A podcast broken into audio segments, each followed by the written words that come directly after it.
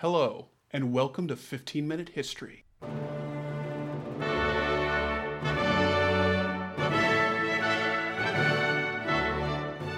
Each week, we teach you about historical figures, events, and places in 15 minutes. If this is your first time here, then thanks for coming. Stay connected with us on iTunes, Spotify, iHeartRadio, and our website at aetgroup.org, where you can find show recordings and transcripts for each episode. Now, let's start the show. Inhabitants of Canada.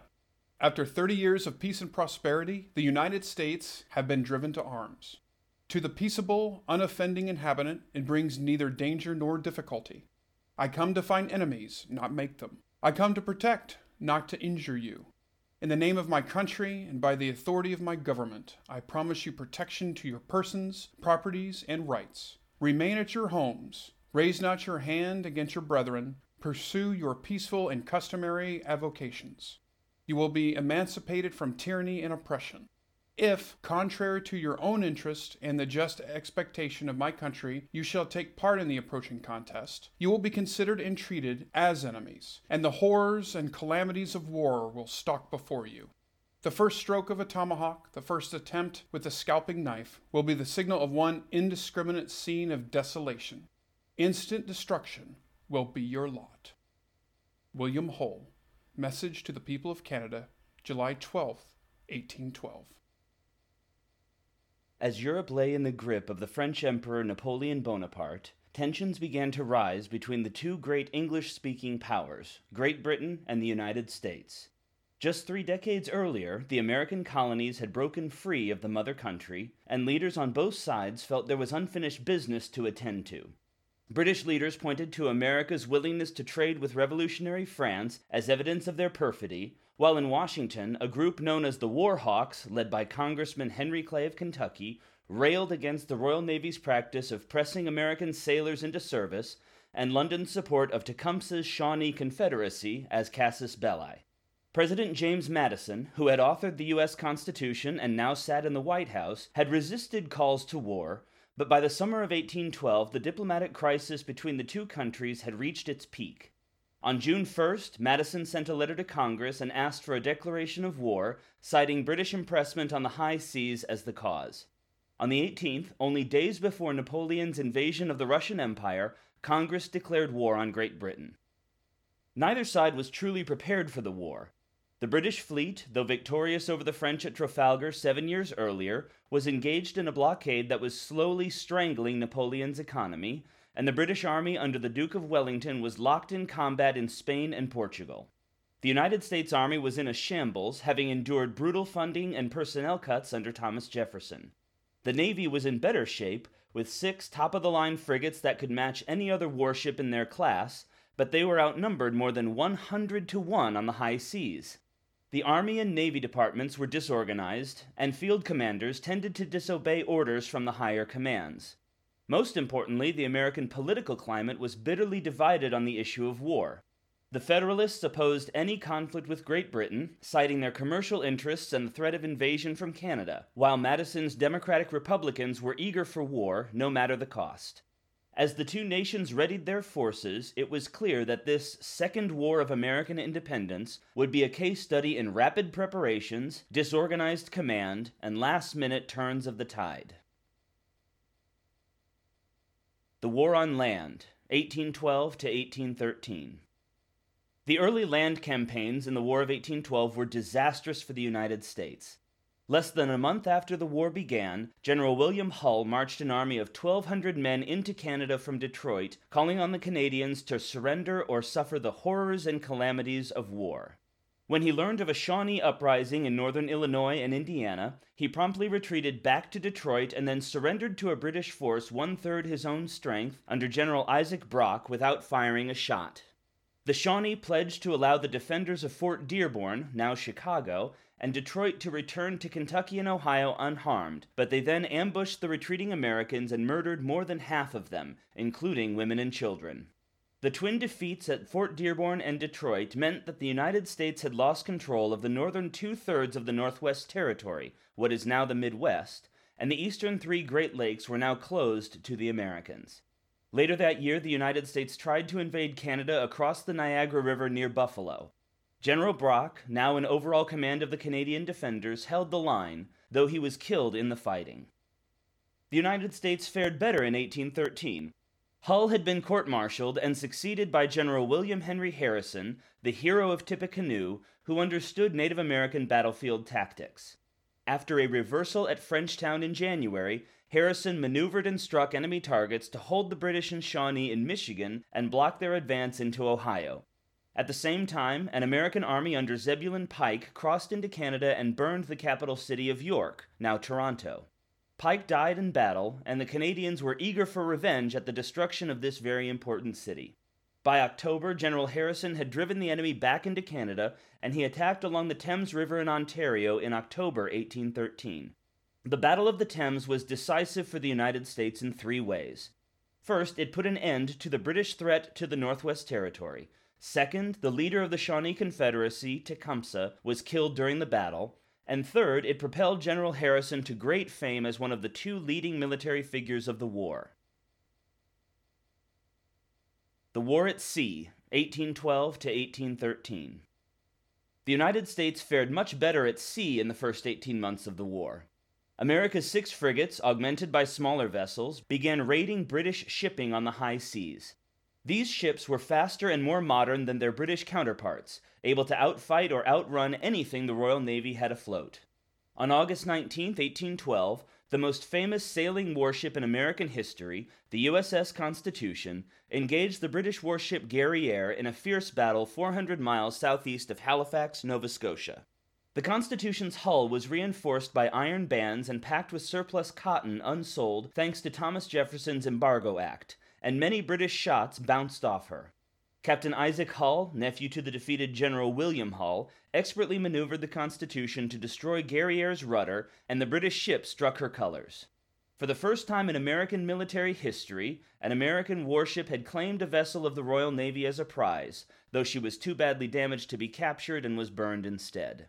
The Constitution's victory earned her the nickname Old Ironsides, and she remains today a symbol of the strength and resilience of the United States Navy.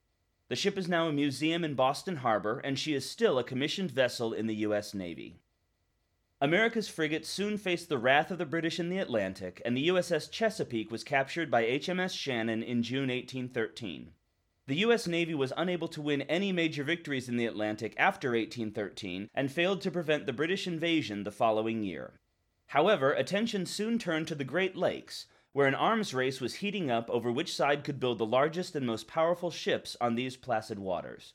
Commodore Oliver Hazard Perry took command of all American forces on the Great Lakes in January 1813, with orders to prevent a British invasion of New York from across the lake. His fleet of nine ships faced six enemy vessels, and the two fleets engaged each other on September 10, 1813, in the Battle of Lake Erie. Perry's flagship, USS Lawrence, was the first to meet the enemy, as it was the fastest American ship, and it took broadsides from all sides. Four fifths of the crew was killed, and the Lawrence was soon a burning wreck. Perry and the survivors piled into lifeboats and sailed through the battle toward the Niagara, where he took command and soon defeated the British fleet. His message to President Madison and the Navy Department was curt and memorable We have met the enemy, and they are ours. With this victory, America had secured the eastern Great Lakes and ended the threat of a British invasion by water.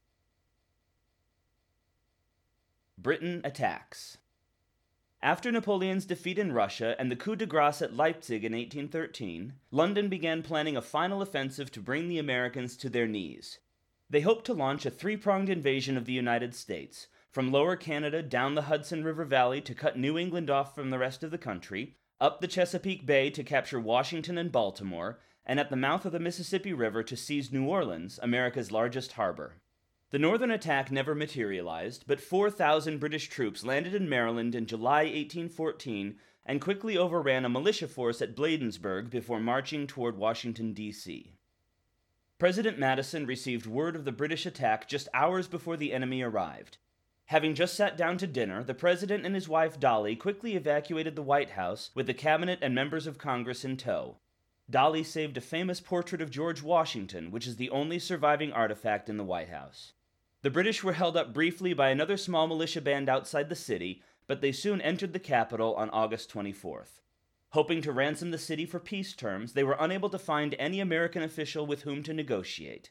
After looting the city, they burned the Capitol, the White House, and every other public building except the Patent Office, which held numerous British copyright documents.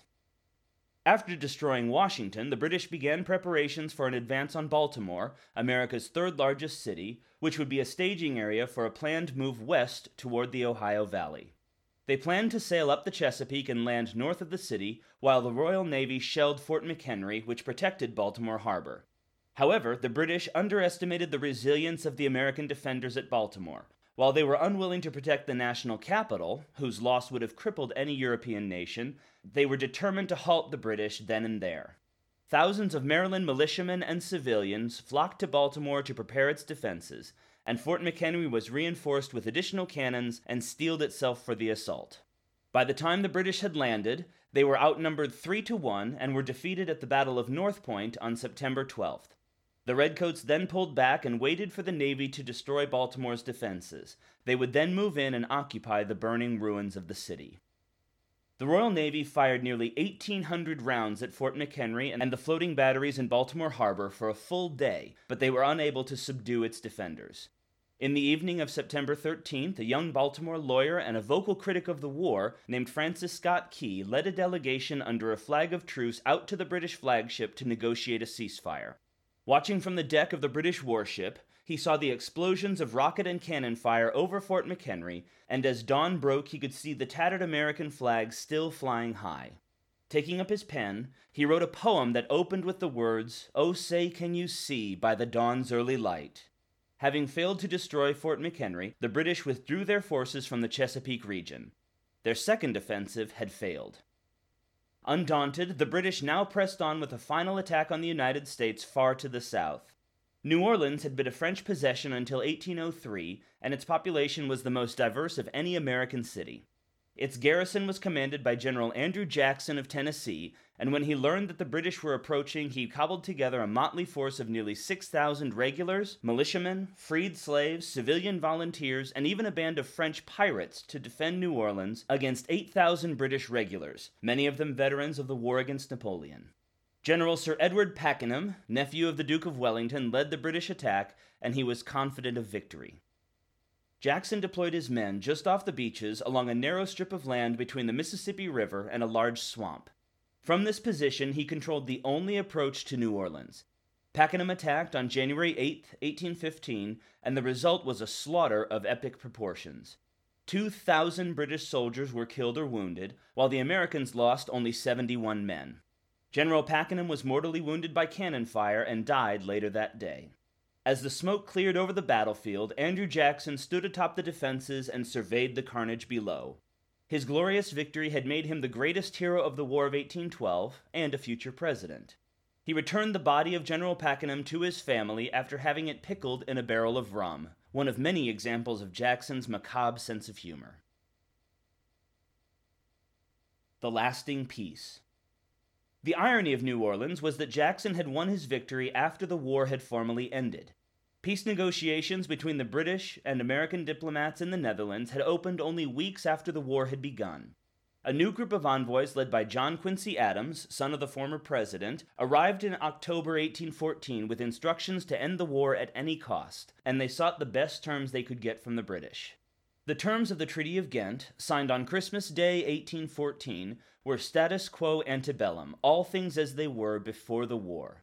No territories were exchanged, which angered the Warhawks, who had hoped to annex part or all of Canada, and the British did not promise to stop aiding the Native Americans or end their pressing of sailors into the Royal Navy. In the end, the War of 1812 represented the lowest point of Anglo American relations outside the Revolution itself, but it was also the turning point between the two nations. From 1815 onward, the United States and Great Britain began to regard each other cautiously as potential friends and, perhaps, even allies. British and American interests were aligned for much of the 19th century, as both nations sought to maintain open commercial markets in Central and South America. There would still be conflicts between America and Britain in the 1840s over Oregon, during the American Civil War, and in the 1890s during a border dispute in Maine, but eventually the two countries would form a lasting special relationship, cemented by blood during two terrible world wars, and one that endures to this day. So, what did America gain in the War of 1812? Not land or glory or treasure. Rather, America gained its true freedom from outside influence. For most of the 30 years between the Revolution and this war, America had been pulled in one of two directions toward revolutionary France or reactionary Britain. The war forever severed all political and cultural ties between the United States and Great Britain, but these would be rebuilt even stronger than they had been during the colonial period. America also gained its freedom from outside interference in Native American affairs. Never again did a European power seek to aid native tribes in their resistance to American expansion, and that expansion soon accelerated across the North American continent. 15,000 Americans perished in the war, in battle, of wounds, or of disease, and historians continue to debate the merits of the conflict. Nevertheless, as the country emerged from its second war of independence, it was now free to chart its own course in the world.